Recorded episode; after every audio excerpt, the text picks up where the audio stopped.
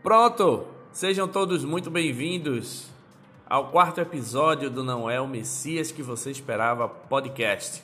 Hoje com o meu amigo de comédia Jimmy Asley. O cara é fera demais. Ele começou a fazer comédia lá em Lima, no Peru. Ele é recifense, mas começou lá em Lima, no Peru. Hoje, atualmente, mora aqui em Recife. Já se apresentou algumas vezes aqui em Recife, mas infelizmente a pandemia impediu dele se apresentar mais vezes e vocês conhecerem ainda mais o trabalho desse cara que é sensacional.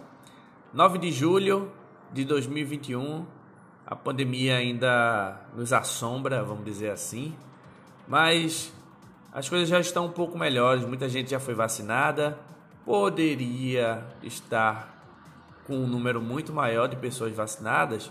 Poderia, mas temos visto as notícias aí e sabemos quem realmente é o culpado por tudo isso, não é? E agora é esperar que essa pandemia definitivamente fique para trás, fique no passado, que as pessoas adultas acima de 18 anos comecem a serem vacinadas logo. Em alguns estados brasileiros a coisa já está muito mais acelerada, os shows de comédia já estão voltando. Aqui em Recife ainda está engatinhando, ainda está tudo mais lento, mas logo logo, se Deus quiser, e os nossos governantes decidirem trabalhar um pouco mais, porque é muito difícil, parece que eles é, encontraram aí na política uma uma forma de ganhar dinheiro sem precisar trabalhar. Talvez por isso muita gente ainda se interesse por política e talvez também por isso, graças a Deus, muita gente não se interessa. Né? Ao contrário do que muitos falam, a corrupção ainda não acabou. E o que está apenas começando é esse episódio que está imperdível com Jimmy Asley. Então escuta aí e seja feliz nessa sexta-feira e tenha um ótimo final de semana você também. Solta o play e vamos embora.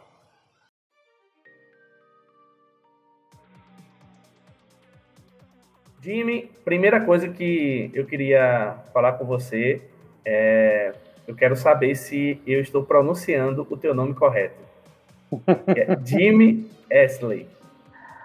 É, ok, é, ok, é meio americanizado esse Ashley, é, eu falo Jimmy Asley, que é mais, mais British, assim, é mais por aí. É. Asley é muito americanizado. Eu falo Asley. Asley, ok. Asley, é. Faz sentido, é. Estamos no Brasil. E é de onde? Que, qual é a origem desse, desse... O nome todo, né? Nome e sobrenome. nome e sobrenome. E é, claro que não, não são os nomes e sobrenomes que estão lá no meu RG, né? Meu nome é ah. Thiago, Thiago de Moraes no RG. Agora, estão, olha aí, Brasil, revelações. Não, Brasil, início. desculpa, Brasil, troquei meu nome. Não, mas é o seguinte, primeiro que quando, quando eu era quando eu era assim criança, adolescente, eu, eu peguei uma, eu sou de uma geração de, de Tiagos. E, então eu lembro que, putz, eu lembro que eu fiz eu fiz meu vestibular numa sala com 50 Tiagos. Caraca. Tá ligado? Ah, então, assim, era, era uma época que só tinha Tiago. Assim, eu, eu achava eu achava assim, o nome não, não, me, não me convencia. Tu tava enjoado de tanto Tiago. Né? Era muito Tiago, eu achava que o nome não, me, não, não combinava comigo. Aí uma vez eu, eu, eu, fui estudar inglês, né? E a professora lá no, no, no, curso de inglês resolveu me, me dar um apelido em inglês, assim. Aí ela falou, é, Jimmy. Aí eu falei, por que Jimmy? Eu gostei do, do som, eu acho, eu acho que Jimmy soa mais alegre que Tiago, não sei porquê, mas eu acho que soa. Com certeza. Com e certeza. aí eu falei para ela assim, mas por que Jimmy? Ela falou, não, porque se você pegar o seu nome, Tiago, é do apóstolo Tiago, certo? Eu falei, certo. Em inglês ele é James. E o apelido de James é Jimmy. Aí eu falei, ah, gostei. Gostei. Me identifiquei. E o Ashley foi assim, eu falei, nossa, tá bem, Jimmy, beleza, mas eu tenho que ter um sobrenome para ele. Sim. Tá ligado? Senão vai ficar assim estranho. Jimmy de Moraes, eu vou usar meu sobrenome. Jimmy de Moraes. Nada a ver, né? Nada a ver. Parece nome de cantor de MPB, sei lá. É, é, exatamente. Não combinava com, com o que eu queria ser, entendeu? Sim. Aí eu tava vendo uns discos, na época do CD ainda, eu tava vendo uns CDs, assim, e aí eu vi um CD de uma novela, trilha sonora de uma novela, eu, eu acho que era Laços de Família, internacional, não me lembro bem. E aí tinha uma música do Rick Astley. Conhece Rick Astley? Não, não conheço. É um, é um cantor britânico que ele ficou muito conhecido por causa de um meme, assim, hoje, mais, mais para essa geração de agora. Um meme do Never Gonna Give You Up. Ah, sim, Já sim, viu sim. isso? Isso. Esse cara. Aí eu falei, Jimmy Asley, soa muito bem. É nome de estrela, vou, vou- é esse nome. Aí ficou. Que massa, gostei. E o Jimmy é muito, foi, assim, de certa forma, inteligente. da- Foi tua professora, não foi que mencionou? Uma professora maravilhosa que eu tive de inglês. É, foi, ela foi muito inteligente porque James também não seria legal. Não, é, exato. Ela sacou assim. Acho que ela, ela sacou muito minha personalidade, assim. Sim, essa professora, eu, eu, eu amo essa. Depois eu vi, quando eu virei professor de inglês, trabalhei com ela. É uma professora que eu guardo muito assim no coração, sabe? Que ela foi muito especial. Excelente. Então ela, ela te deu o teu nome artístico Isso. e tu complementou. Aí eu complementei, com a ajuda de Rick. Bacana, muito bom, muito bom. Aproveitando então, faça aí uma coisa que eu peço para todo mundo fazer. Agora que eu já sei a melhor pronúncia do teu nome, eu sempre peço para todo mundo se apresentar, mas o desafio é se apresentar em 37 segundos. 37? Por que 37? Eu tava pensando na hora, eu tava roteirizando algo, aí eu pensei, caramba, já existe Se Vira nos 30, eu vou inventar o Se Vira nos 37. Eu adoro o número 7. Aí eu, eu criei o Se Vira nos 37, mas aí para não, pra não ser uma cópia, na verdade eu não tinha pensado no Se Vira nos 30. Né? Eu pensei, eu quero que as pessoas se apresentem em 37 segundos, eu quero ver se elas são capazes. Eu vou ser capaz, estou até colocando um reloginho aqui. Pronto, simbora. então vamos lá, vou começar, tá? Posso Valendo. começar? Pode. Eu, bom, sou um homem negro, gay, gordo, alto, é, trilingue. Gosto muito de conhecer gente. Sou uma pessoa que eu descobri que eu podia fazer comédia é, quando eu estava dando aula de inglês. Eu sou professor de inglês há 15 anos. E eu via que eu fazia meus alunos rirem sempre. Então eu falei, ah, se eu faço meus alunos rirem, eu vou conseguir fazer a galera rir no palco. Eu já era ator, e aí eu fui me aventurar pela comédia e desde a primeira vez que eu subi no palco como comediante, eu nunca mais quis sair. Esse sou eu. Olha, Olha aí. aí. 34 Perfeito. segundos. Perfeito. Muito bom. E quando foi, como foi essa, essa descoberta que tu mencionou aí? Tu pensou em fazer comédia durante a sala de aula. Como foi isso? Foi que É o seguinte? Foi assim, eu tava lá no Peru, né? Eu morei no Peru, isso eu não falei aqui ainda. Morei no Peru seis anos, foi de 2014 até 2020. Então eu tava lá, morando lá, eu tinha feito, é, eu já tinha feito curso de teatro profissionalizante, então já tinha me profissionalizado como ator. Aí eu estava estudando também dramaturgia, que era para escrever teatro, eu estava nessa vibe do teatro. E aí um dia eu fui ver uma peça de teatro com os amigos e tal. E aí nesse grupo de amigos tinha lá um cara que era comediante de stand-up, que chamava Walter Chuyo. Lá no Peru ele é bem conhecido e ele é conhecido principalmente por dar muitos, muitas aulas de stand-up. Ele tem, ele tem muitos alunos, ele sempre tem cursos e tal. E aí eu conversei com ele, ele me falou, né, que ele dava cursos e tal, e eu fiquei interessado, sabe aquela coisa assim, porque eu acho que o artista, ele tem que se jogar em muita coisa diferente, sabe, assim, é, eu, eu fiz muita coisa como artista, tipo, fiz filme de ação, eu fiz drag queen, eu fiz stand-up comedy, tipo, eu me joguei tudo, porque eu acho que a gente tem que ir descobrindo, mesmo que não seja, assim, algo que você vai fazer para sempre, mas é uma ferramenta a mais que você pega, entendeu? Sim. Então eu entrei no stand-up pensando nisso, assim, ah, vai ser uma ferramenta a mais para mim, como ator. É legal porque eu vou ter que escrever o texto. Na época eu estava estudando dramaturgia, e aí, é, que eles chamam lá dramaturgia, eu não sei como é que aqui no Brasil chama isso, roteiro, mas não é roteiro, era para teatro aqui. Aí eu estava estudando isso e era uma coisa assim, que eu estava aprendendo muito essa disciplina de escrever, então eu fiz, ah, tem tudo a ver, eu vou ter que escrever meu texto do stand-up também, então vai ser legal tal.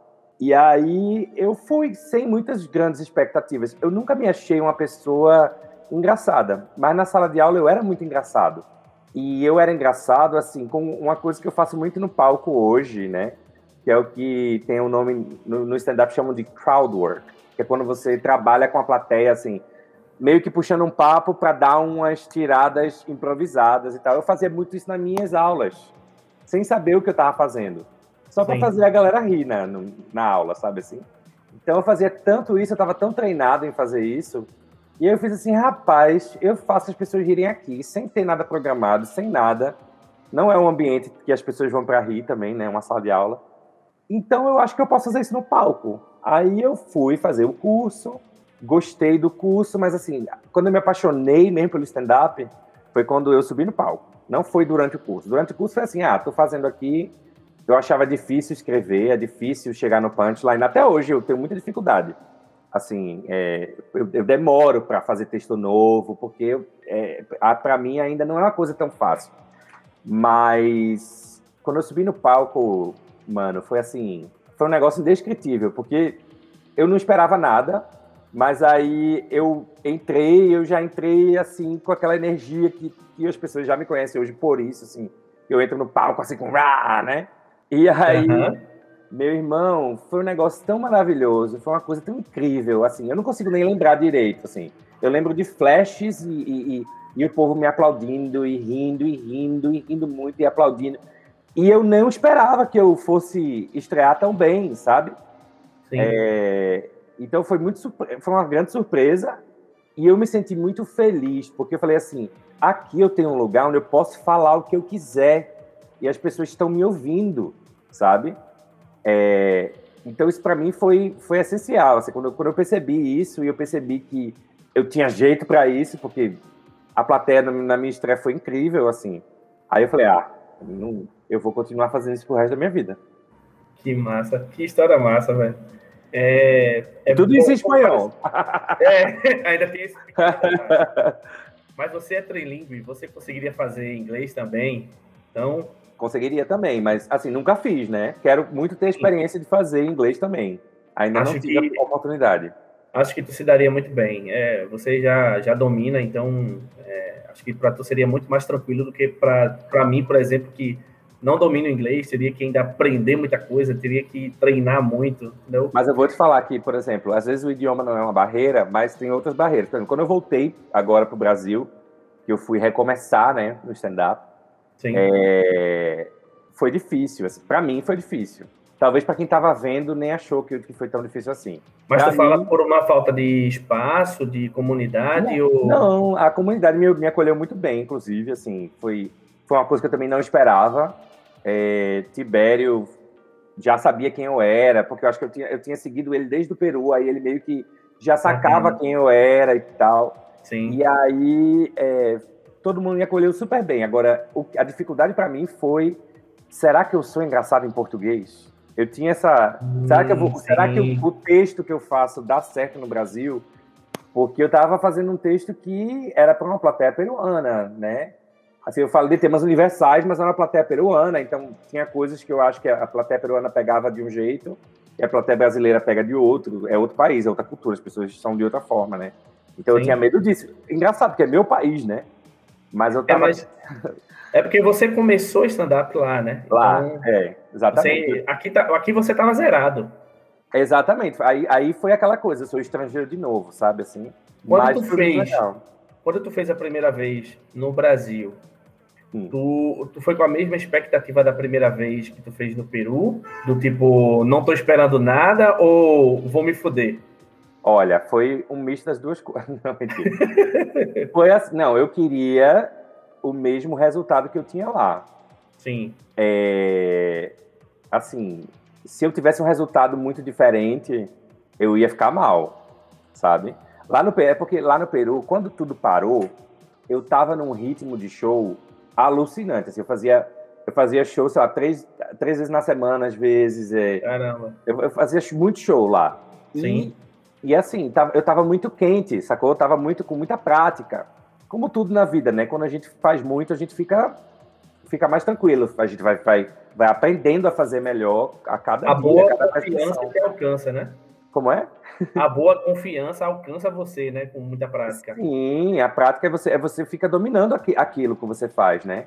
Exato. Não tem aquela história das 10 mil horas. Eu não sei se eu, eu não acho que eu fiz 10 mil horas, mas eu fiz bastante. Sim. E aí, rapaz, eu vim pra cá, aí eu fui fazer a primeira vez e eu fiquei muito nervoso. E o lugar era, não era tão fácil, assim, era, um, era um, um restaurante que tinha uma galera que não foi ver o show, e tinha. Foi no Fábrica de Piadas, né? E tinha galera que foi ver o show. E era um meio lugar meio barulhento, assim. Aí eu falei, meu Deus do céu, vai ser muito difícil. Mas é claro que eu já tinha feito show em lugar assim. No, no, foi no, no, restaurante? No restaurante, foi. foi é, eu acho que o, o bode do No, a primeira Exato, vez. Exatamente, foi lá. Exatamente, foi lá.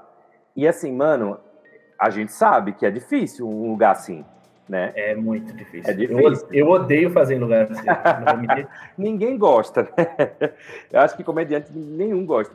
Mas eu acho que eu... gosta aquele comediante que tem música, pega, puxa um violão, e eu acho que é, é bom pro cara, tá ligado? Pra gente, velho, que não, não tem esses, não. Esses, é. essas ferramentas, é horrível.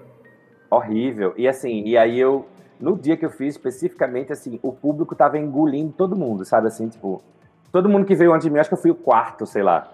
Aí os três primeiros, tipo, o público tava engolindo, engolindo, engolindo. Tava afim. Putz, e agora? O que é que eu, meu Deus, como é que vai ser? Mas aí eu fiz, não, Aí eu, eu, subi no palco com a mesma energia que eu sempre subia, e isso já chamou atenção porque os outros tinham energia mais baixa. Então, tipo, já chamou atenção quem é esse cara, quem é esse cara. Sim. E quando eu subi no palco, eu senti uma coisa que foi muito legal. Eu fiz assim: ah, eu sei o que eu tô fazendo, sabe? Entendi. Eu sei, eu sei, é a mesma coisa. Eu tô, no, eu tô em outro lugar, tô em outro país, tudo bem. Mas eu sei o que eu tô fazendo. Eu, eu faz muitos anos que eu faço isso. Sim. Então, eu sei o que eu tô fazendo. Eu senti isso. Aí quando eu senti isso, foi maravilhoso. Aí eu fiz, ah, vou deitar e rolar. E foi uma apresentação muito legal também. A demora foi só subir no palco. Eu subi no palco, veio toda a carga de memória de eu já sei fazer, então não preciso me preocupar tanto. É, é, e, e é só assim, e, e, aquela coisa que eu sempre penso, assim, a gente quando sobe no palco, a gente tá ali, tá ali sozinho, né? Então a gente tem que ganhar a simpatia do público antes de ser engraçado. O público tem que gostar de você, seja por que for, por que motivo for. Você tem Sim. que jogar aquele carisma pro público. E Sim. isso eu sei fazer, entendeu? Isso é ótimo. Aí isso me ajudou.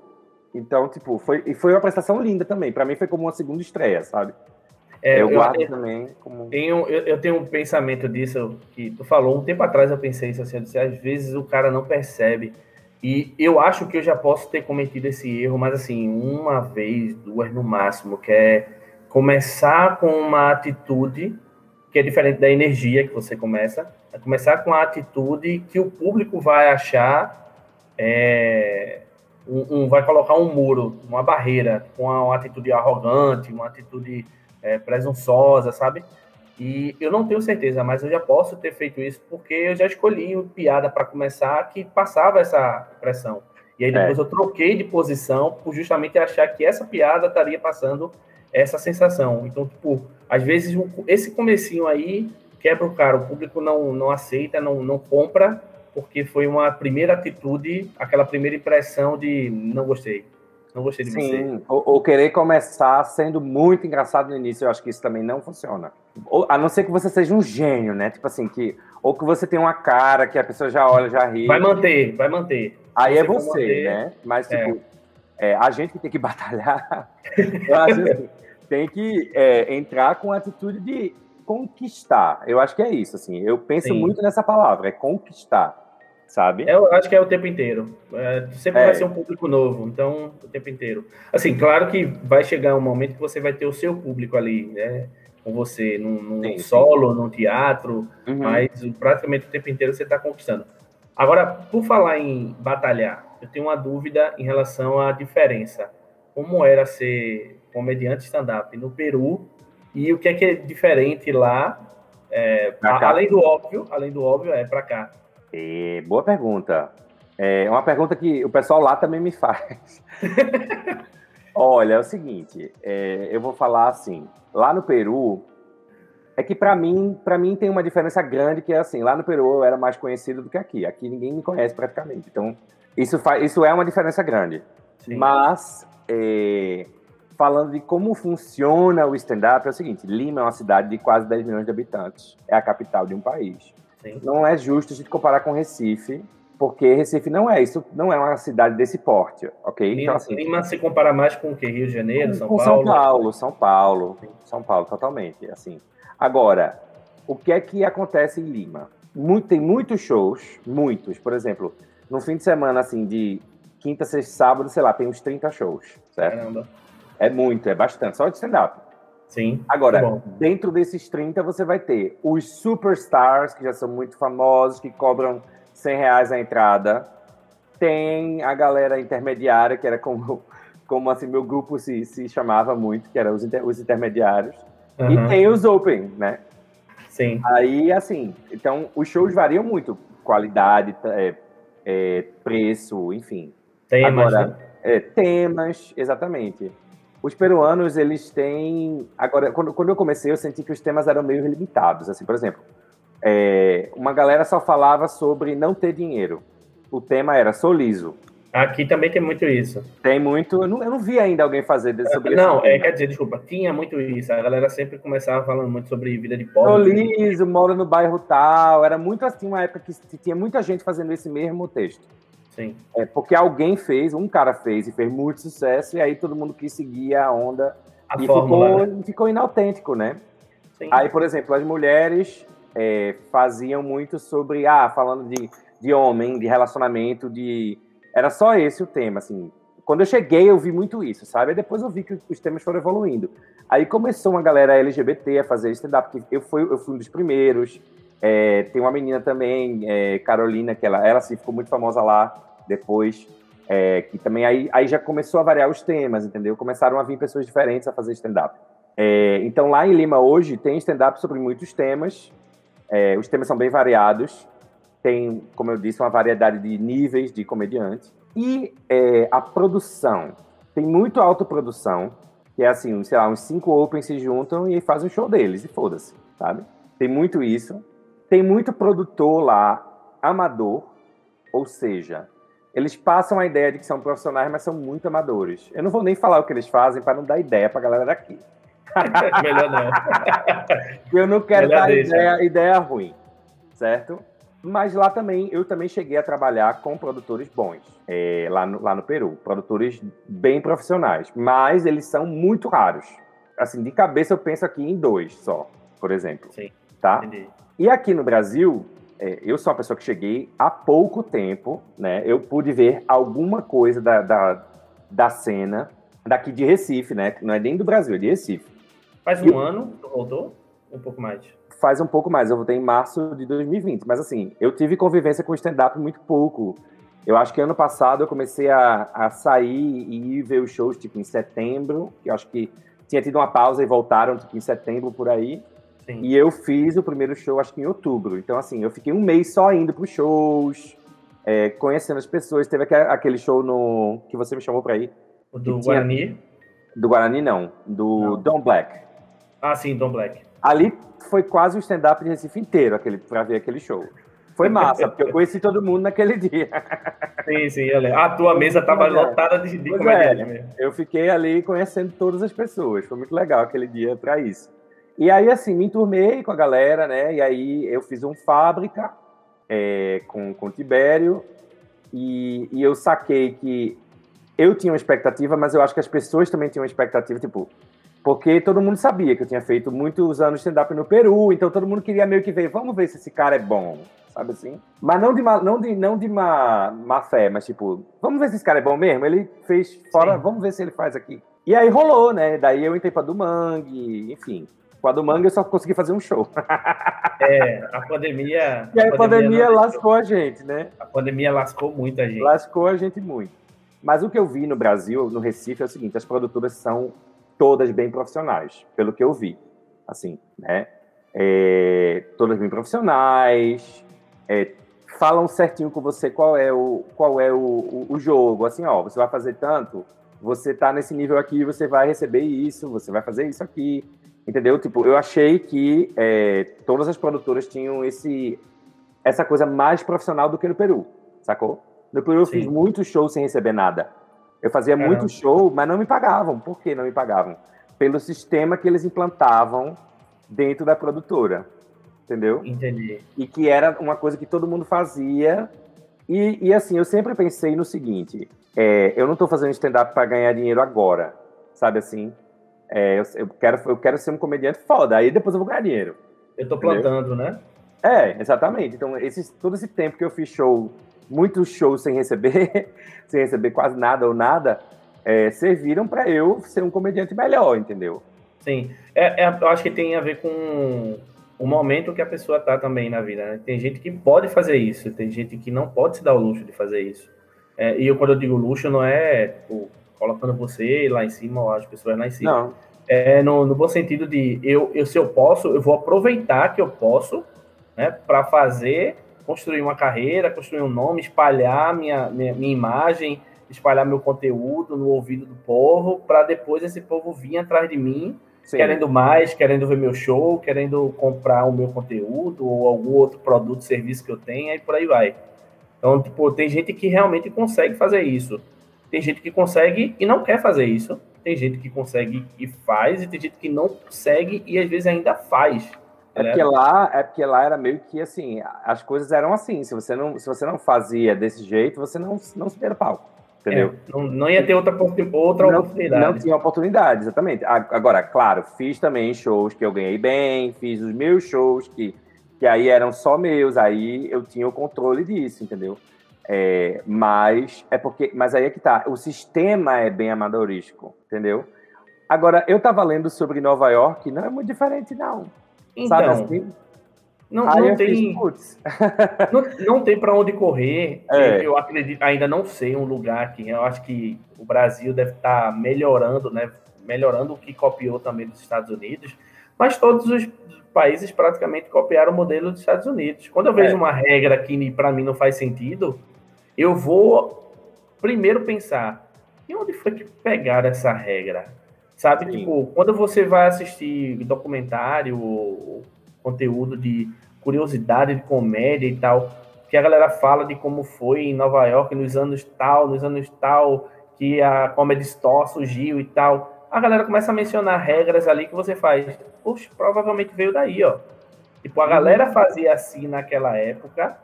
Em alguns lugares já não fazem. É, e em alguns lugares já não fazem mais, mas a uhum. galera só tem essa referência do que era lá atrás. Sim. Então, o que vai sendo melhorado é o que a galera pegou lá e disse, não, mas aqui não funciona, aqui, aqui não vai dar. É, tá exatamente, exatamente. Então eu, eu sempre penso, tipo, essa regra não faz sentido. E às vezes eu questiono, às vezes não, não, não fico é, puxando e tal. Mas sempre tem. Eu, eu, eu até comentava muito com os mais próximos, assim. Eu sempre tem alguém que está querendo meio que controlar a situação, é, micro ou macro, ou grupos ou regras que ainda não foram jogadas fora. Né? Uhum. Regras é com regras de convivência, de convivência profissional e tal. Eu sempre dou o exemplo de outra profissão. Eu sempre pego uma outra profissão, faço comédia é assim, beleza. E as outras profissões são assim? Não. Mas funciona melhor para eles não ser assim? Porque se funcionar, é bom a gente reavaliar. Exato. Por exemplo, eu, eu não fazia só stand-up, eu também fazia teatro em Lima, por exemplo. Então, e, e é totalmente diferente o jogo sacou? Não existe isso de você fazer uma, você fazer como ator uma peça e não te pagarem, sabe assim? Não, não, não existe isso. Você talvez existe quando você é aluno, né?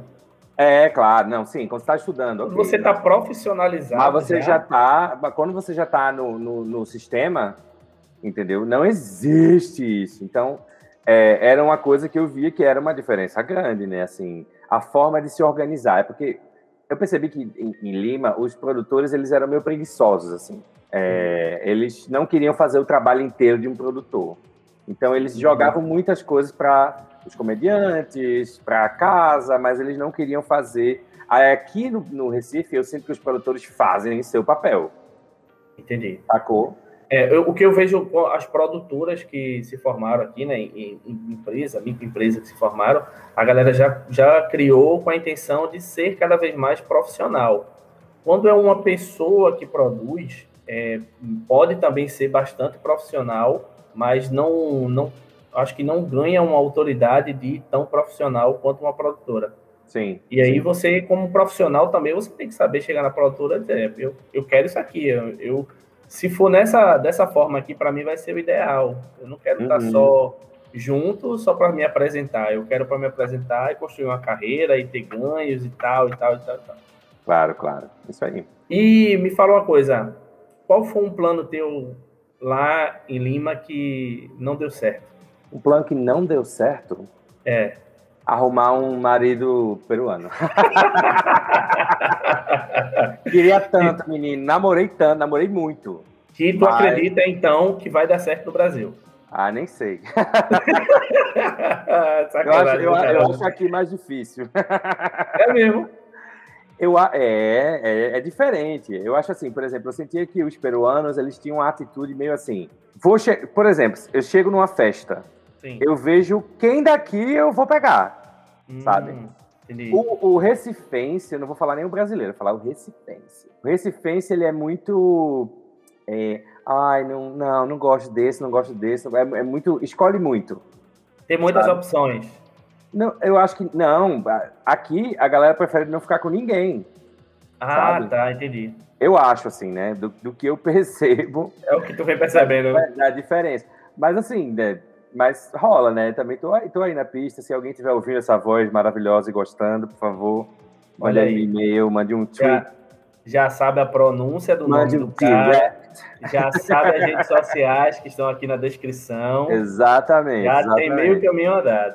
Exatamente. Se me pedir o WhatsApp, eu ainda pergunto a ele se posso mandar. Ah, pode mandar, amigo. Nem precisa mandar. Manda. Se eu não gostar, eu bloqueio. Ó, pronto. Ó, tá liberado. Não, mas eu vou te falar um plano que deu certo. Posso falar um que deu certo? Pode, era a minha próxima pergunta. Ó, é o seguinte. Depois de uns três anos fazendo stand-up, é, eu comecei a ver que eu, eu tava começando a dominar mais o stand-up. Porque o stand-up é uma coisa que a gente começa... E, e, e o ruim que você, enquanto ainda você está ficando bom, você tem que se apresentar, né? Tipo assim, seus fracassos vão a público, né? Durante Sim. a construção de quem você vai, vai ser e tal. Aí eu acho que depois de uns três anos, eu me senti, eu fiz assim, cara, eu, tô, eu acho que eu tô dominando isso aqui. Foi como quando eu comecei a fazer shows assim, mais com mais frequência e comece, eu comecei a perceber que, que a reação do público você percebe se você está indo bem ou não, né? Sim, sim. Aí eu fiz, meu irmão, eu tenho que dar um passo que eu ainda não dei. Aí o que é que eu fiz? Foi justo na época que o Netflix estava começando a colocar especial de stand-up. E tinha alguns latinos, mas era tipo Colômbia, México. Não tinha ninguém do Peru. Aí eu fiz, tá aí, não tem ninguém no Peru fazendo um especial de stand-up. Então eu vou fazer o meu especial. Eu não sou ninguém, mas tipo, eu vou fazer, vou jogar no YouTube, seja o que Deus quiser. Vou espalhar a minha palavra. É, tipo assim, alguém vai ver, porque eu fiz assim, putz, o povo tá vendo no Netflix, mas não tem nenhum peruano. Eu não sou peruano tá também, né? E tá também vendo no YouTube. É, também não sou peruano, mas sabe o que acontecia na época? Vou te falar. Eu mudei o stand-up de Lima em um sentido. Ninguém colocava os vídeos na internet. Nem os caras muito bons colocavam. Porque eles Sim. diziam que isso era queimar material. Sim. Aí eu fiz, tá certo, então eu vou queimar meu material, não tem problema nenhum. Aí eu peguei. Tô queimando, mas tô queimando consciente, né? É, não. Aí eu, mas eu não acho que é queimar, sabe? Eu discordo okay. dessa, dessa opinião. Porque, cara, quantas pessoas veem você na internet? As pessoas que veem você na internet, às vezes, nem são as que vão te ver isso, no isso. palco, tipo. E mesmo, que, e mesmo que vão, muitos gostam de ver aquela piada ao vivo. Porque não é a mesma coisa você ver na internet e ver ao vivo. Exato. Né? Aí eu fiz, não tenho nada a perder. Peguei minhas melhores piadas daqueles três anos que eu tava trabalhando Escrevi coisas novas e fiz um especial. Mandei fazer uma jaqueta dourada, linda, pra, assim, do meu tamanho. Tipo, a, fui numa loja que tipo, o cara não tinha meu tamanho. Eu falei, mas você faz pra mim? Ele fez. Fui assim, tipo, atrás de tudo, sabe? Uhum. Chamei umas amigas para fazer uma introdução, a gente dançando, tá ligado? Massa, massa, eu gosto, eu gosto disso. Aí fiz o meu especial. Gravei no teatro, consegui encher o teatro com 100 pessoas Massa. e gravei né? Gravei, um, conheci um cara que fazia audiovisual tal. Enfim, gravei. Gravei. Não tá, não tá no YouTube, né? Está no YouTube. Você tá pode assistir. Tá lá. Ah, é mais antigo. É porque eu tinha assistido, mas é, recentemente, quando eu fui pegar o teu link no, no YouTube, eu não vi assim nas, nas thumbnails. Eu não vi lá. Aí eu achei que você tinha retirado por um tempo. Não, jamais. Tá lá. Segue lá. Okay. E aí, mano, fiz esse especial, acho que era em novembro. Consegui fazer, foi lindo. O dia, o dia do show foi incrível. Sabe quando você. É, que a piada, ela meio que. É, o, tema, o, o tempo dela é um, dois, três, né? Uhum. E aí no dois a galera já tava, tipo, se estourando e eu falei, caralho, tá, tá indo muito bem esse show. E foi super bem. O dia, o dia da gravação foi muito legal, eu me diverti muito, foi maravilhoso. E aí eu guardei o, o especial Material. em novembro. Eu tinha gravado um filme lá no Peru, em, naquele mesmo ano, em maio que era um filme que a galera estava esperando muito, porque assim, era um filme que era uma parte 2 de um filme que fez muito sucesso, há alguns Sim. anos atrás. Sabe assim? Imagina que tropa. Vou dar um, um, um, uma coisa brasileira. Imagina que Tropa de Elite só fez o primeiro e uhum. esperaram 15 anos para gravar o segundo. Aí tava todo mundo esperando o segundo. Massa. Eu participei desse filme, em papel pequeno e tal, mas estava lá, né? Aí eu fiz, vou guardar o especial para lançar junto com o filme. Quando eu estiver no cinema, as pessoas também vão me ver na internet. Aí coloquei publicidade do, do Facebook, gastei uma nota com isso. Para ficar rodando lá a publicidade. Investiu, investiu bem. Investi, investi. Rodou lá uns dois meses de publicidade e tal. E aí comecei a ganhar mais followers. Aí quando eu saí no cinema, as pessoas diziam, ah, é o cara daquele negócio. Tipo assim, rolou aquela identificação de esse cara que tá no cinema também é esse cara que tá fazendo esse especial tal. O protagonista do filme me, me tweetou o especial, blá, blá. Aí foi muito legal, assim. Foi um plano que deu certo, porque eu acho que me tirou do anonimato total, entendeu? Assim, é, não, eu não cheguei aonde eu queria, tipo, eu queria que fosse um grande estouro, não foi. Não, não, não foi um milhão de vistas, sabe, sabe assim? Sim, sim. Mas me tirou da escuridão, assim. Depois disso, todo mundo começou a me respeitar dentro do stand-up, por exemplo. É, muito mais do que antes. Né? Com certeza. É, depois disso, as pessoas começaram a me reconhecer nos lugares. Eu, lá no Peru, eu era reconhecido na rua. É, isso tudo foi depois disso, de, desse, desse especial. Sim. E é um, e é um exemplo para a galera lá que ainda não tinha sacado isso, né? Que Aí depois que eu fiz, todo a estratégia. Fez. Todo mundo exatamente. Exatamente. é por isso, que, por isso que eu falei. Essa era a minha próxima pergunta, porque a galera aqui também precisa copiar, é, adaptar, mas copiar aquilo que é bom e melhorar aquilo que funcionou com alguns. A galera sempre usa exemplo aqui de ah, Tiago Ventura fez isso, fulano fez aquilo e tal cidade e tal vai lá e copia e faz, adapta e faz. Vai precisar de investimento, não tem, corre atrás. Tá? É. Então, pô, você assim, vai ganhar visibilidade de alguma eu forma. Eu tive que investir, eu tive que investir, mas também não foi um absurdo assim. Foi uma, uma quantia que tipo deu para, sei lá, se eu fosse trazer em reais, talvez com tudo, eu acho que eu investi uns 1.500 reais e eu recuperei isso com as vendas de ingresso. Eu tava aqui pensando que tu tinha investido no mínimo 5 mil. Não. 500 reais. O cara faz é... dois frila e consegue esse dinheiro. Você tem que, eu acho assim, você tem que ser criativo é, é, com pouco dinheiro, sabe? É, dá para fazer isso no stand-up também, né? Mas você tem que cuidar de detalhes. Assim, por exemplo, a casaca dourada foi um negócio que chamou muita atenção. Sim. Que é, você pensa assim, é uma bobagem, é só, é só uma jaqueta, mas não é. A imagem é, vai, conceito, vai, sair replicada. É o conceito, é o conceito do que você está fazendo. E os temas que eu falava, né? Os temas que eu falo, é, eu falo muito sobre assim, você de você conseguir ser alguém, apesar do mundo estar tá meio contra, sabe assim? É, putz, é, você, eu sou negro, putz, eu sofro racismo, tá ligado? Nesse show eu conto a história que quando eu era criança, eu chorei falando pro meu pai que, putz, eu sou negro, tô morrendo de chorar aqui, não, não, não acho legal ser negro. E aí ele fala assim: Ah, mas o bom é que quando você crescer, várias menininhas branquinhas vão querer ficar com você para misturar a cor. Aí eu falo: Ah, eu continuei chorando, né? Não parei de chorar. Entendeu? Então, assim, são temas fortes, né? Que, que às vezes, assim, alguém que está assistindo e, e, que passa por isso, é, eu queria mostrar que, ó, você pode brilhar sendo você. Você passa por tudo isso, mas ainda assim você pode brilhar, sabe? É por isso que era uma casaca dourada, entendeu? Então, tipo assim, tudo, tudo tem a ver. Eu acho que você. Às vezes eu acho que falta no stand-up é a conceitualização, sabe? É uma coisa que eu acho que é importante, que o teatro tem. Demais, demais. E a gente não usa muito, sabe? Cria muito mais identificação. Se você, se você prestar bem atenção nos grandes nomes do Brasil, do stand-up, eles fazem isso. Não fazem isso o tempo inteiro, mas fazem isso. É, eu cheguei a ver alguns shows que eu, que eu percebi isso, a questão da conceitualização. E eu acho que a gente tem que fazer mais, assim. A gente, querendo ou não, a gente está vendendo magia, sabe? Sim.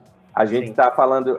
A, o stand-up, ele fala de temas reais e tal, mas ele faz você rir de coisas que, são, que não são engraçadas ou que são difíceis ou que estão erradas e a gente está querendo dizer que está errado, sabe assim? É, ou que são estúpidas, né? Que a gente percebe que são estúpidas. Então, é, eu, eu acho que a gente transforma uma coisa, às vezes, muito feia numa coisa muito legal, que é a risada. Sim. Entendeu? Sim. E aí a gente pode fazer isso e ir além, né? É, com, com coisinhas, assim, no show, sabe? são, são... detalhes, detalhes é. que faz, faz muita diferença. E fazem uma diferença grande no final, na experiência completa. Exatamente, e principalmente num especial, num show, é, no teatro, sabe, num solo, faz muita diferença, faz, faz demais, pô. Deixa eu aproveitar então, já que tu falou sobre isso, e te perguntar como é que tá teus planos para, para o futuro, em relação à tua carreira, em relação a... Tu tem algo, vamos dizer assim, é, escrito com metas, objetivos, ou tu não. não precisa escrever, mas tu sabe onde tu quer chegar? Ah, eu sei onde eu gostaria de chegar. Certo. Né? É, eu já apanhei muito na vida para entender que nem sempre o que a gente quer é o que acontece, enfim. Estamos né? aí, na, tamo aí na terapia, trabalhando isso. Mas assim, eu tenho, eu, eu sei onde eu, eu, eu, gostaria de chegar, assim, sabe? Sim. É, gostaria de ser um, um nome grande do stand-up, não, não, não no Brasil exatamente, é, mas na América Latina, assim, isso, isso é um, um, desejo que eu tenho. Claro que isso envolve o Brasil, né? É, mas eu gostaria muito de poder ter uma carreira, digamos, no Brasil, mas também é, englobando a América Latina. Sim. É, não vi ainda um comediante fazer isso. Então, talvez, talvez assim, eu acho o Brasil muito separado do resto da América Latina, né? O idioma acabou criando uma barreira, mas eu acho que o, a, o próprio brasileiro não tem muita consciência do, da sua própria latinidade. Então, eu queria resgatar isso um pouco, assim. É muito ambicioso esse sonho, né? Mas isso é um, uma coisa que eu queria fazer. É, eu quero. Se eu fosse coach, eu lhe diria que você está no caminho certo, porque sonhar grande e sonhar pequeno dá no mesmo, né? É o mesmo esforço. Então é melhor sonhar logo grande. É, problema, problema é saber lidar com os, desenvolvimentos dos sonhos. É, dos é, por isso, é por isso que eu não sou coach, é, não, não dá é, pra ficar então, enrolando a galera assim tão fácil. Não, não. dá, não. A gente, a gente, depois de um tempo, acho que é, uma grande coisa que aconteceu dos 30 anos para mim foi, tipo, perceber que, assim, a vida não é o que a gente pensa que é, sabe? A vida é muito mais complicada do que a gente imagina quando a gente é mais jovem. E isso Sim. inclui, tipo assim, aspirações, sonhos, desejos. Então, é, eu tenho esse sonho, assim, mas, tipo, hoje em dia eu já tô, eu, eu tento me, me preservar um pouco é, por uma questão de bem-estar, tipo, de, de, de não de não viver muitas frustrações, entendeu? Eu é, tenho que eu entender. É, que tipo, ah, eu posso sonhar, mas se não aconteceu, eu tenho que saber lidar com o não aconteceu e tal. Né? Tô na terapia justamente trabalhando isso aí. Tá sempre é... preparado para o pior, porque tudo de bom que acontecer é lucro, né? Mas eu acho que a gente tem que também, ao mesmo tempo, sabe? Ao mesmo tempo que a vida é difícil e tal, e ela não vai dar nada de presente para ninguém, só para quem é branco, é, a gente tem que correr atrás, sabe? Porque se a gente não for. Então, assim, não tenho um plano exatamente para minha carreira hoje. Eu quero, assim, voltar a fazer shows, né? Quando a gente puder voltar e quando eu me sentir preparado, porque eu também é, esse ano não não foi fácil para mim é, de ficar tão isolado assim. Isso mexeu muito comigo. Estou muito deprimido hoje é, e estou me tratando, mas assim é, a depressão e o isolamento e, e não estar no palco é, acabou isso, isso acaba mexendo muito com a gente, né? Para mim, pelo menos, é, tá me deixando meio assim, tipo, será que eu tenho que voltar agora? Não sei se eu consigo. Então, assim, eu quero ir ver os shows dos colegas, né? Fazer o que eu fiz quando eu voltei pro Brasil. Passar um mês só vendo show. E aí vai, vai surgir aquela negócio, vai, vai pro palco, vai. Aí eu vou, entendeu? A formiguinha vai coçar, né? Vai, ter, tem, ela vai. Ela vai ter que fazer isso. E eu gostaria de ficar um tempo aqui em Recife, não sei quanto tempo, e depois tentar em São Paulo, porque querendo ou não é onde as coisas acontecem, né? E eu tenho que estar onde as coisas acontecem. Para mim, para os sonhos que eu tenho, eu tenho que ir atrás. Sim, e é questão de público, eu acho que principalmente quem quer conquistar um público muito grande, a vitrine maior é São Paulo. É, então, ainda é. Eu ainda vejo, é. Ainda eu é. vejo a galera comentando assim, os grupos de comediantes, não, porque a gente tem que fazer isso aqui crescer, Recife e tal. Eu acho que é uma boa ideia, né? Tentar fazer o Recife, o, a cena do stand-up do Recife melhorar, ter mais opções, etc, etc. Mas assim, nada disso vai acontecer se o público não for educado a isso. Tipo assim, as pessoas aqui em Recife, elas não vão para teatro, elas não vão para atividades culturais não é uma cidade que tem esse hábito. Eu fui, voltei, viajei o mundo e não vi isso mudar, sabe assim? É, a gente aqui tem, fala muito, ah, Recife é uma cidade muito cultural. É e não é. É porque tem muita cultura popular, carnaval, aquilo é maravilhoso. A nossa cultura é essa. Mas cultura de ir a teatro na sexta-feira à noite, sabe? Não tem. Eu lembro que em Lima você podia ver teatro quase todos os dias da semana e as pessoas iam, sabe? É, eu fui no México e eu tô, tô, tô, sendo aquela pessoa bem walk, fica falando os lugares que foi, né? Mas é tá pra gente ver, tipo, cara, eu fui no México, e na cidade do México, e eu vi, é, lá tem um museu maravilhoso, que é o Museu de Antropologia, fica no Bosque de Chapultepec. É muito lindo esse museu, grátis, ou, ou é uma entrada bem pequena, eu lembro que era bem, bem baratinho. E eu vi uma família, cara, tipo assim, família inteira, pai, mãe, filho, filha, e eu olhei para eles e eu vi que eles eram uma galera simples, uma galera que não é de elite. Eles estavam ali no museu curtindo a tarde. Eu falei assim, rapaz, eu não imagino isso em Recife de jeito nenhum. Mas por quê? Porque as pessoas não são educadas para isso, sabe? Sim. E a gente aqui poderia ter mais disso, porque tem muitos artistas incríveis aqui. Os comediantes Sim. daqui são muito bons, sabe? Os atores aqui são muito bons. Falta público. O que, o que eu sinto, e eu concordo contigo totalmente, é que sempre foi tentado, é, sempre tentar alcançar o público pelo mesmo caminho. Hum. E quando eu comecei no stand-up, eu fui, eu fui começando a perceber isso, porque sempre que eu viajei, sempre que eu podia, ia para algum, alguma coisa de teatro, alguma coisa para bar, alguma coisa para museu, tudo. É, a gente faz uma viagem, né? Quando aqui, é, aqui mesmo não faz. Não, mas aqui também, aqui eu, eu ia, não era na mesma proporção de quando eu viajava. Quando eu viajava, eu queria uhum. aproveitar muito mais.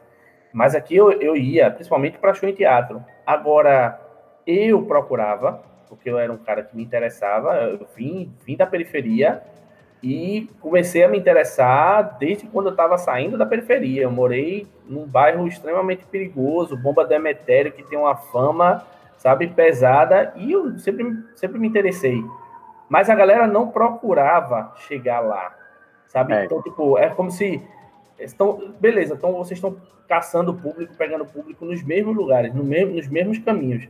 Se a galera for, e eu acho até que, por exemplo, o podcast no YouTube é um caminho hoje que vai atrair mais gente.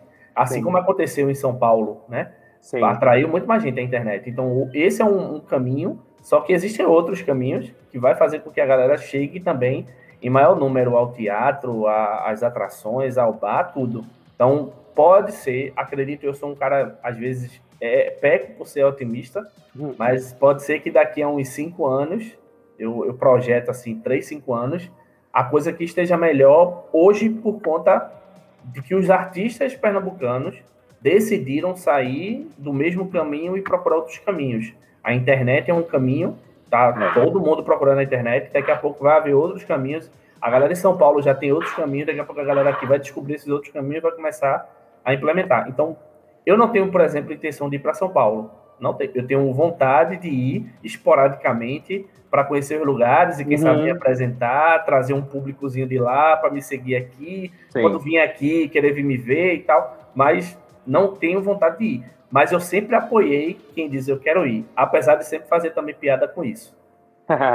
Meu amigo Mal Tavares, ele foi, eu fui o primeiro a dizer, é, na época, eu e o outro amigo, ele disse, você vai sim. Ele ainda pensou em não, eu disse, você vai sim, pode ir, vá embora. Porque lá você vai conseguir estudar improviso, você vai conseguir estudar É, é isso coisa, também, às sabe? vezes tem a então, oportunidade de estudar, né? Lá em Lima eu tive essa oportunidade, por exemplo.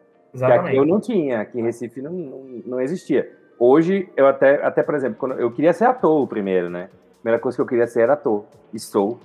É, e aí, quando eu cheguei lá em Lima, foi a primeira coisa que eu fui estudar, porque aqui não tinha. Aí agora, hoje já tem, por exemplo. Meu irmão já está estudando o curso profissionalizante de ator aqui.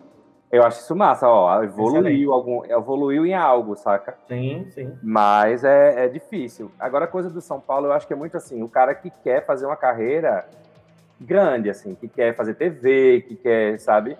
Sim. Que aqui aí, são coisas que nós não temos aqui. Então, São Paulo está ali do lado do Rio de Janeiro, que para TV também é muito grande. Sim. É, ainda tem Curitiba, Minas Gerais próximo, que a pessoa também pode é, ir com mais facilidade. São outros estados que também tem uma que cena tem, de stand-up grande. Então, uhum. realmente é o lugar para quem quer fazer. Você está certíssimo. Quem quer fazer uma carreira grandiosa, é a maior vitrine e a pessoa tem que ir mesmo. se puder, e vá logo. Agora, quem não está ainda com esse pensamento, quem não tem esse pensamento, é, eu acho que dá para construir onde estiver, com Sim. conteúdo, com aula, com o cara tem que ir fazendo. Não dá para, não tem outro caminho, tem que ir fazendo, tem que ir construindo. É isso. O Whindersson Nunes saiu do meio do, do, do, do interior do Nordeste. Do cu do é. Norte, literalmente. né? Então, hoje você não precisa estar em algum lugar, mas, por exemplo, a carreira que eu vejo para mim, é, eu vejo numa grande cidade mesmo. Espero que eu possa conseguir fazer isso, né? Você vai sim, você vai sim. É e não vai faltar gente apoiando, não vai faltar apoio para você, porque é, eu acho que a gente tem que pensar isso que eu quero e quem está do lado tem que dizer, você vai então. É, se você é quer, isso. você vai então. acho que eu, eu aprendi isso no, no, no iníciozinho assim de, de, processo terapêutico que eu fiz anos atrás, de que eu estava mal porque eu não estava fazendo o que eu queria, basicamente. Então, tipo, e era isso que me faltava às vezes, que estava do lado. Falar para mim, vai, faz, vai lá, sabe? Tipo, uhum. dá um uhum. jeito, tenta. E eu não tinha. E aí quando eu percebi, não, então quem vai, ter, quem vai dizer isso para mim sou eu mesmo. Eu vou, eu vou fazer.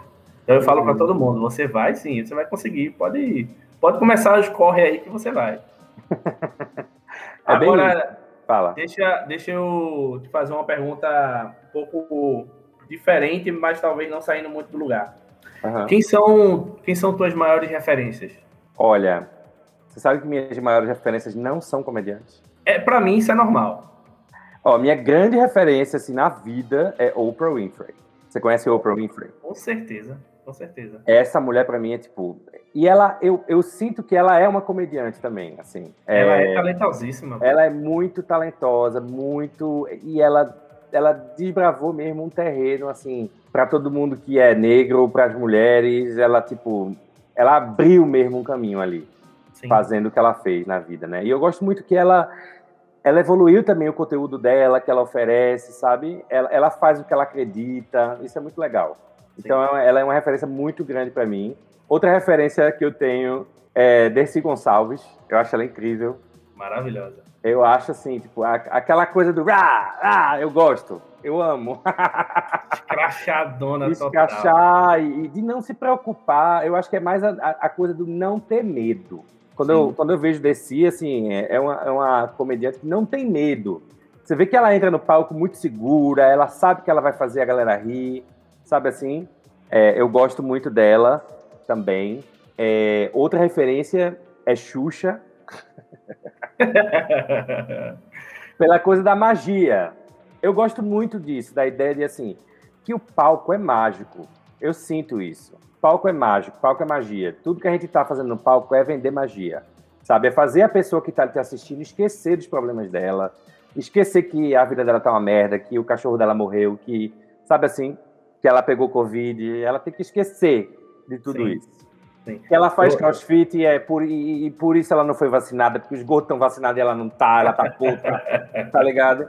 é isso que a gente tem que vender. Então, eu acho que Xuxa fez isso muito bem por muito tempo. E eu gosto muito disso nela, assim, essa coisa de vender magia. Então, minhas três grandes referências são elas três, assim. De... Ótimo, adorei. adorei. Nenhum comediante. Totalmente fora da curva. Isso é ótimo. Isso é ótimo.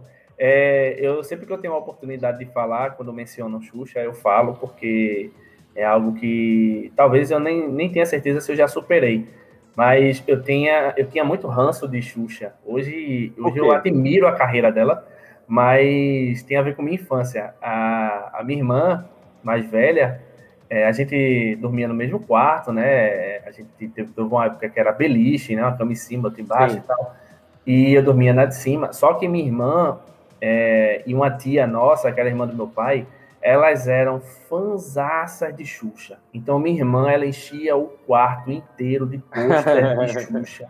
É, notícia de jornal de Xuxa. O quarto era repleto de Xuxa. Eu, criança, não tinha poder nenhum, criança mais nova. Eu acordava, eu abri o olho, qualquer eu juro a você, qualquer direção do quarto que eu acordasse, abrisse o olho, eu via Xuxa. Ah, então eu cresci sem assistir Xuxa, com ranço de Xuxa com raiva de Xuxa. Entendo, então depois, entendo. aí depois foi que eu. Ela é, ela é uma pessoa legal. Eu vou te falar, Xuxa é minha campeã do Spotify. É. Sabe quando sai no, no fim do ano no Spotify assim, a Sim. artista mais ouvida, sempre é ela. Quando Sim, não é ela, fica assim, gente, o que aconteceu? Vamos ouvir mais Xuxa. É porque eu, eu tenho muito. É, para mim é, é, é, isso, é vender magia, sabe? É, eu acho não, que isso aí eu concordo, total. Ninguém, como ninguém ela fez isso. Entretenimento é isso. Você, é, você definiu bem. Entretenimento exatamente. é quem trabalha com arte, quem trabalha com entretenimento, é, tá realmente vendendo magia, tá vendendo diversão, tá vendendo um momento de, de esquecer todos os problemas, de ter daquele momento até se tornar tornar o dia da pessoa completo, um melhor. Então, e sabe que isso era uma coisa que, era uma coisa que eu tinha na cabeça quando eu dava aula de inglês. Eu ainda dou aula de inglês hoje, mas é diferente. Hoje é online, enfim. Quando eu trabalhava em escola é, de inglês, eu tinha muito isso na cabeça, assim. Eu quero que seja um momento bom para eles e para mim sabe? É, então, é, foi daí muito que eu fiz assim, ah, então eu posso contar uma piada no palco, se eu tô aqui, né? Foi aí que eu fui conectando as coisas. Ok. Se, fa se falar em aula, deixa eu te pedir um, uma coisa. É, se, eu, se eu quisesse aprender a tua profissão, e aí não vale, não vale todas as suas profissões, eu quero que você agora foque na comediante ou ator, que você preferir. Certo se eu quiser aprender a tua profissão e pudesse me indicar um livro, ou um filme, ou uma série, para eu poder aprender, o que é que tu me indicaria? Olha, o livro, para eu acho que para um, comedi um comediante de stand-up é The Comedy Bible. Judy é, Carter. Judy Carter. Ela é, é, é, muito bom esse livro. Inclusive, eu até é, comprei a versão atualizada. Tem uma versão atualizada agora. É no Kindle. Quero. Sensacional, viu? Vale a pena. E tá bem barato. Vale a pena. Por falar em Kindle, eu comprei o seu livro e estou começando a ler ele hoje. Ah. As pessoas não livro. sabem, mas você é autor de um livro que estará aqui na descrição do, do episódio. Já está aí. Quem quiser conhecer, pode clicar aí na Amazon, baratinho. E é. eu espero que um dia você também atualize essa sua profissão de escritor, de, de autor. Então, menino, é, eu sempre gostei de escrever, desde a adolescência. É, eu escrevia muito. Eu lembro que eu escrevia um texto por dia. Assim, no... Lembra do Fotolog? Lembro, lembro. Então, eu, é, eu era o adolescente que já, eu já mandava textão no Fotolog. Mas, mas você, é... tem, você tem um blog também, que abandonou, mas tem. Tem o blog também, é, exatamente. Então, mas tudo começou no Fotolog. Eu, eu, eu Sim. escrevia crônicas, assim, sabe? Sobre meus sentimentos. Eu era um adolescente muito sentimental e aí depois virou um blog, que foi o Coração de Garoto. Quando eu tinha 18 anos, eu fiz esse blog. E sabe o que é, engraçado, Messias? Eu estava até falando sobre isso agora no Dia do Orgulho, no meu Instagram. Na época, as pessoas não eram tão abertas sobre a sexualidade. Na época que eu fiz esse blog. Isso foi em 2005, por aí, 2006. E lá no blog eu contava minhas histórias. Tipo, ah, saí com um cara, não sei o que, aconteceu isso. Tô apaixonada pelo menino da faculdade, blá, blá, blá. Era como um diário, sabe? Uhum. Só que era um diário de um cara gay que não tinha vergonha de falar. E aí as pessoas começaram a ler, comece... ficou até bem famosinho, saí no jornal. É, uma vez eu lembro que eu estava no shopping Recife, fui perseguido por um bando de fãs, assim, bem popstar. eu fiquei assustado pra caramba nesse dia, que eu falei assim, tem gente que tá lendo o que eu tô fazendo, meu Deus. Eu nem sabia que ninguém tava lendo, sabe assim? Eu uhum. tava fazendo por fazer, para me expressar. E aí eu, e rolou esse, é, esse público, né? E, as pessoas, e eu era muito criticado, muito. Porque eu também comecei a fazer o blog no YouTube, que também era uma novidade naquele tempo, né? E, e aí as pessoas me criticaram muito, tipo assim, ah, o seu cabelo é horrível, você... Era, esse tipo, eram uns comentários assim, tipo, que cabelo é esse? É, é, esses pneus aí na barriga, e, tipo, eu, na época eu era magro, só que eu tinha barriguinha assim, mas eu era magro na época. E os uhum. caras detonando, sabe? e você se expõe demais e não sei o quê. E hoje, o que é que o povo faz nas redes sociais, sabe? Tudo que todo mundo faz hoje nas redes sociais. Eu comecei a fazer em 2005, me respeita. então o blog surgiu assim. E eu, eu fui pioneiro. Fui pioneiro. E hoje eu fico muito feliz de que as pessoas se sintam muito livres de se expressar como elas quiserem nas redes sociais, porque antes não podia, antes você não podia ser você, entendeu? Então era uma coisa que o meu, meu propósito com o blog era muito esse. Quando eu vi que tinha um público que o povo estava lendo, eu falei, eu vou continuar, mesmo com as críticas, mesmo com o povo me botando para lascar em mim. Eu quero, eu tenho um objetivo aqui, que é normalizar você ser você. Tá ligado? Sim, sim. E não foi só por causa de mim, mas esse objetivo foi atingido. Né? Claro. É, quanto mais então, gente faz, né, mais. Mais normal fica. É. Exatamente. Então, e aí, a ideia é, é quando eu fui escrever o livro, foi em 2012. Eu estava com muita vontade de escrever alguma uma história, de publicar um livro. E aí eu fiz tudo sozinho. É, uma, é uma publicação independente, uhum. mas foi legal também. Também teve seus, seus, seus públicos, a galera que gostou, que me escreveu. Sabe o que foi engraçado que aconteceu comigo em Lima? Ponte. No meu Ponte segundo ano lá, segundo ano em Lima. Eu estava andando, voltando para casa, depois da aula. Aí uma menina, uma, uma garota assim, uma jovem, me para assim, faz. E ela diz o nome do meu livro. Ela fez, quando ela chegou. Aí eu fiz, o quê? Aí ela, você é o autor do livro. Eu falei, não, peraí, calma. E ela falando em espanhol, era peruana. Eu falei, mas como é que você leu meu livro? Tipo, como é que chegou aqui isso? Ninguém sabia, não tinha falado para ninguém no Peru que eu tinha escrito um livro. Uhum. Ela falou, não, eu estudo português e eu fui procurar na Amazon, tipo, alguns livros para ler, pra, e, achei o seu e li, amei, e tô te vendo aqui. Eu falei, meu Deus, que Caraca, loucura! Né? que massa. Aconteceu isso, eu fiquei muito impressionado. Eu falei assim, nossa, o poder da internet, realmente, você né, nem sabe, você nunca sabe. Por exemplo, é. Alguém no Japão tá ouvindo a gente agora.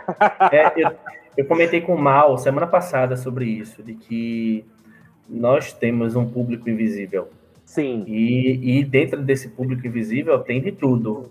Inclusive Sim. as pessoas que se inspiram na gente, as pessoas que odeiam a gente. Tem, tem de tudo, sabe? E a gente acha que não, mas quando eu, eu posto um, um episódio de podcast e uma semana depois eu vou ver, muita gente ouviu, às vezes mais do que eu imaginava que ouviria uhum. aquele episódio, sabe? E não é, não é 5% do feedback que eu recebo. Tá é, às vezes você acha que, sei lá, porque você não tem milhões, você tá, você é. tá ouvindo, mas não é assim, não. Não, não é, não, não, não é, é mesmo, tá longe Não é ser. mesmo, não é Exato. mesmo. Exato. Então aconteceu isso lá, e foi muito marcante, assim, porque foi logo no início do, da minha vida lá, e eu fiz assim, ah, será que isso é um bom sinal? Eu tenho que continuar no caminho que eu tô, né? Aí, e é eu acho que você deve continuar no caminho de escrita, de escritor, de autor, escrever crônicas. É, tem surgido aí uma galera boa escrevendo crônicas, livros de crônicas. Eu tenho uma ideia para um, um livro, agora que eu queria fazer. Quando eu cheguei no Brasil, eu. Foi muito engraçado voltar para o Brasil, porque eu vi o país de um jeito que eu não via antes, né? Além das mudanças, né? Que tem a questão política, enfim, que eu não quero nem comentar aqui, porque a gente já está sofrendo muito com isso. Mas é, eu, eu vi coisas que eu não via, sabe assim? É, eu comecei a perceber coisas da cultura brasileira que eu não percebia tão, tão, de uma maneira tão clara. Uma delas foi a gordofobia. Cara, as pessoas no Brasil são muito gordofóbicas. Sim. Há um ponto que, que assim, antes de eu, de eu, de eu ir para o Peru, eu sofria com isso, mas eu achava que, sei lá, tipo, eu já tinha incorporado isso como uma coisa comum e só que quando eu voltei, porque lá no Peru, assim, eu não, não vivi isso sabe? Uhum, é, o Peru é um país que tem uma outra relação até com a comida. Ah, eles gostam muito da culinária, eles gostam muito de sentar para comer todo mundo junto, assim. O Brasil tem isso, mas as pessoas chegam na mesa e fazem assim: "Ah, eu não posso comer macarrão porque eu tô gordo, tem que sair para correr amanhã". Na hora que tá comendo, sabe assim? No Brasil rola muito isso. Muito demais. Muito. Eu até fiz um filme ano passado, um curta sobre esse tema também, The Picture, podem ver aí no YouTube é, que era sobre isso, mas eu, eu quero contar uma história que está na minha cabeça há um tempo, que fala um pouco sobre gordofobia, e que foi assim o que eu comecei a é, é, viver voltando para o Brasil, assim. As pessoas começando a comentar para mim assim, ah, mas tu, tu não vai emagrecer não? E eu não ouvia isso tipo sete anos, sabe assim? Caramba. Eu falava não, para quê? Eu não, eu não, eu não tô sentindo essa necessidade, né? quando eu sentir uma necessidade, eu posso vir a fazer uma dieta, se eu quiser, né? Se, se eu achar que, que preciso, ou se algum médico disser que eu preciso. Mas por enquanto, estou bem. Entendeu?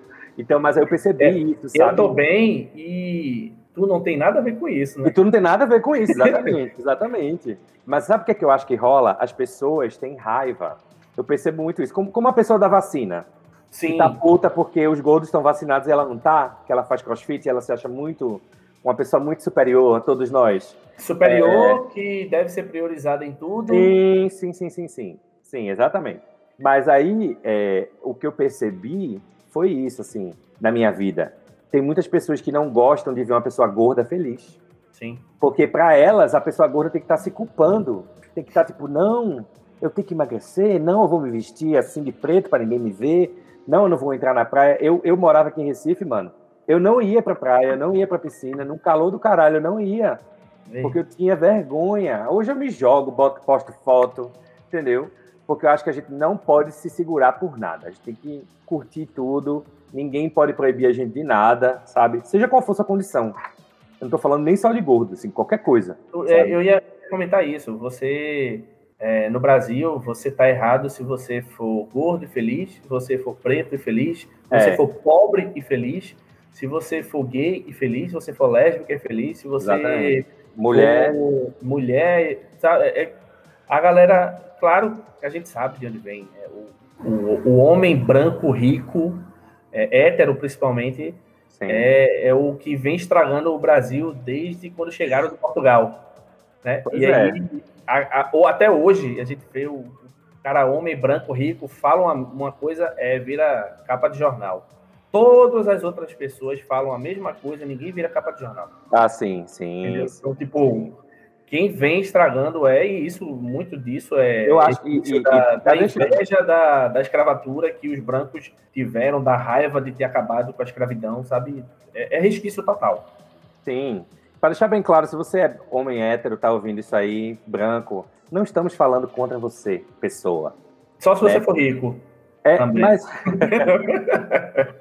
Ter que se fuder. Não, mentira. Eu quero patrocínio, por favor. É... Não, mas assim, não é uma coisa pessoal, é uma coisa de sistema, né? De, de, de, de estrutura. Então, tipo, o cara que é branco, às vezes até entendo quando o cara que é branco e hétero faz assim, porra, mas por que estão me, me colocando a culpa tudo em mim? Mas é, não é em você, sabe? É mais assim, você se ligar em algumas coisas, você perceber algumas coisas. Quando rolou aquilo no Big Brother, por exemplo, foi um grande exemplo o, o que rolou no, no BBB com Rodolfo e Camila e João, Sim. né? Aquela coisa do cabelo que o cara não entendia e ele achava que estava tudo bem ele falar aquilo. É isso, é você só se abrir para ouvir, para saber, né? perceber de onde perceber. vem. Perceber. E, poxa, eu acho assim, a gente tem que pensar também antes de falar, sabe? Antes de dizer alguma. Tem, uma, tem uma, uma frase da Bíblia que eu adoro. E olha que eu não, não sou de Bíblia, mas isso é muito bom. Que fala assim: se não for para edificar, não fale. Cala-te. Cala-te. Não precisa falar. Tem coisa que a gente não precisa falar. Então é isso. Todo mundo pensar assim vai ser bom. Tu falou algo que me lembrou muito recente, porque teve o um episódio com Bruna Braga no Vênus Podcast, né? Com Cris Paiva e Yasmin Yassine. O que aconteceu? E eu não tô sabendo. Ela, ela comentou algo que me lembrou que tava falando aí, que ela diz assim, ah, a galera fica me criticando porque é, eu falo mesmo, eu jogo a verdade, eu falo o que aconteceu, e a galera fica dizendo que eu tô atirando na comédia eu tô hum. falando e que isso vai prejudicar a comédia. Hum. E aí eu, ela, ela, comentando isso. E aí eu digo, meu amigo, se você não tá devendo nada, apenas fique na sua que o tiro não vai bater em você. É. Se você não tá devendo, você não precisa se preocupar com a gente tá falando que é o problema é o homem hétero, branco, rico. Sim. Se você não é o problema, você não tem que se preocupar nem se ofender. Se você não é, você não é, exatamente. Se você está preocupado, está ofendidinho, tá, então é porque você está fazendo parte do problema. Somente isso, sabe? E faz todo sentido isso que ela falou. Se você não não não tá devendo a ninguém, não está devendo nada, fica na tua. O tiro não vai bater em tu não, parceiro.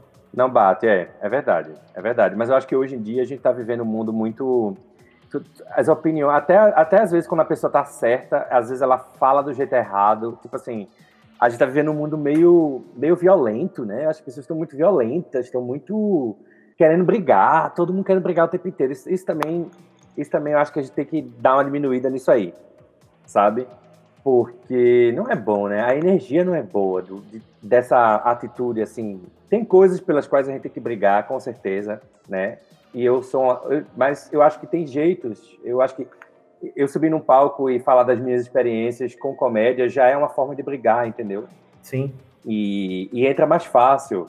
Porque o é porque risada, entra com riso, é. é entra como uma reflexão mais leve.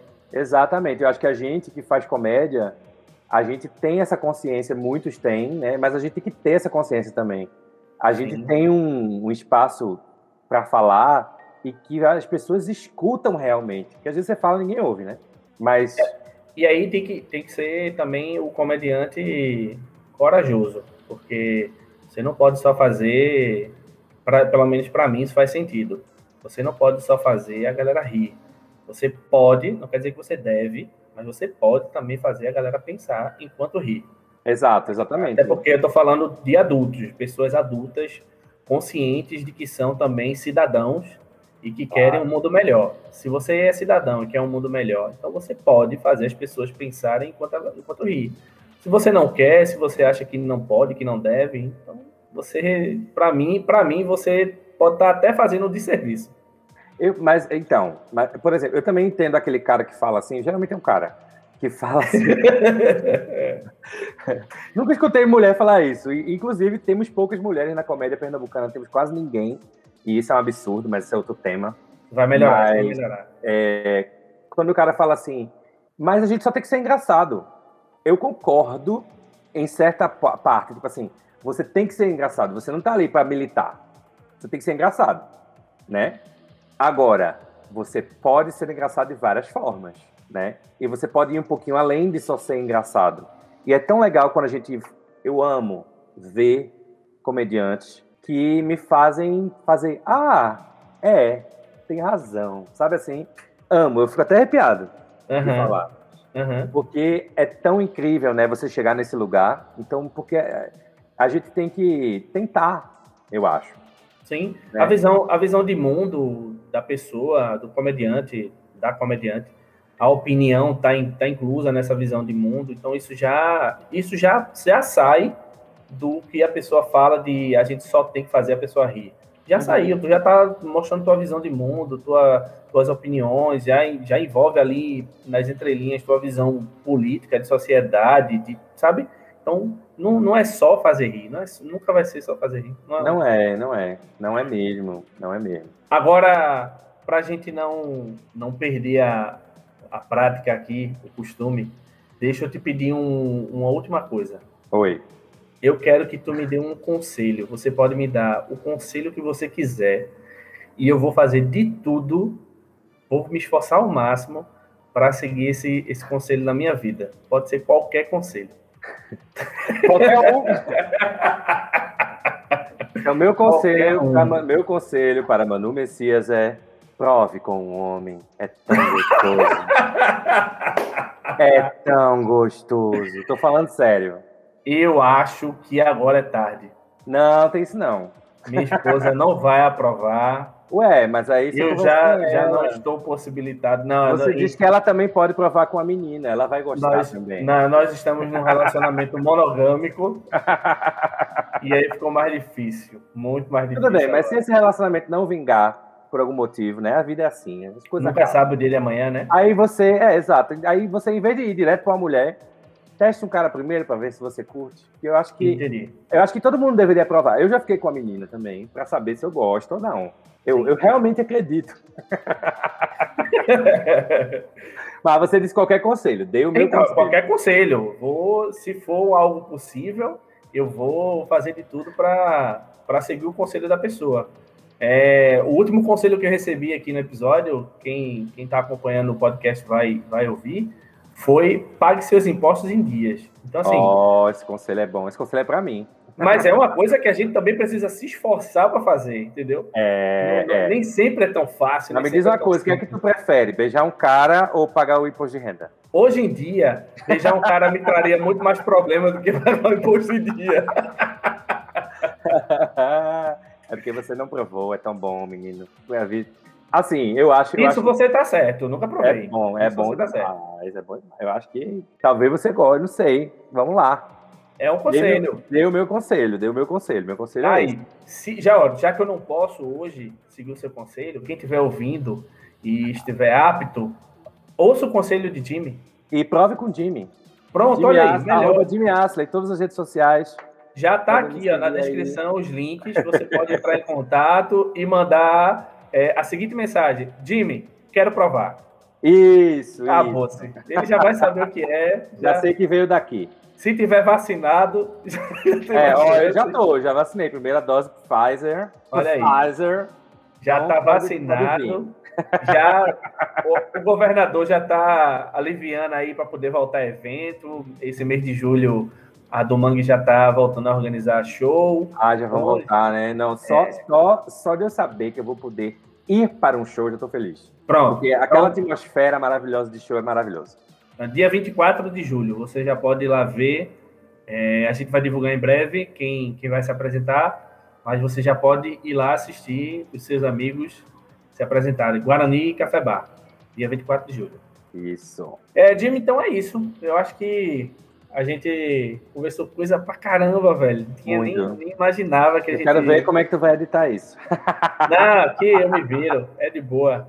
É, não, tem, não tem nada que, que a gente se preocupe, a gente não vai ser processado por ninguém, tudo que a gente conversou aqui. Não, então, não. Não tá dei nomes, tá tudo certo. Você quiser divulgar mais alguma coisa aí, fica à vontade, o espaço agora é seu, divulgue suas redes sociais ou algum projeto, trabalho, freela, é, WhatsApp, sei lá, o que tu quiser, tá contigo.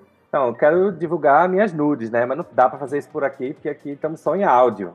Então entre aí nas minhas redes sociais, fala comigo. Se tiver não, OnlyFans, manda o link não que eu tem. Ainda não, ainda não. Mas ainda se, não, eu ver né? que tem, se eu ver que tem assim uma demanda reprimida, vai rolar. Se chegar muita mensagem no inbox a partir de hoje. Por favor. Então, se me, mas me sigam, porque a gente vai voltar com shows, e aí eu vou fazer show também. E aí a gente pode se conhecer nos shows e rir muito, que é isso que a gente precisa. Jamie, obrigado. Obrigado mais uma vez por ter topado e aceitado o convite para participar do Não é o Messias que você esperava podcast. É quase um. um eu tenho que. Eu tô, eu tô me acostumando a falar o nome do podcast, porque é quase um, uma reza, né? É, não é o Messias que você esperava. Quase uma reza.